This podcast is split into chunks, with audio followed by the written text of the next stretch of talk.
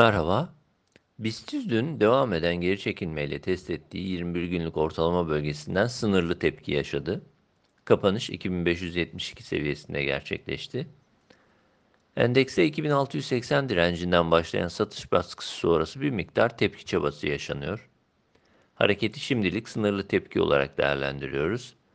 5 günlük ortalama altındaki seyir korunurken endekste kısa periyot için yeni iyimserlik bölgesi olarak değerlendirdiğimiz 2600-2620 bandı altındaki harekette geçerli durumda. Bu band üzerine geri dönüş durumunda ancak kısa periyot için yeni bir iyimserlikten bahsediyor olacağız. BIST'te 2510-2490 bandı yakın destek bölgesi olarak değerlendirilebilir.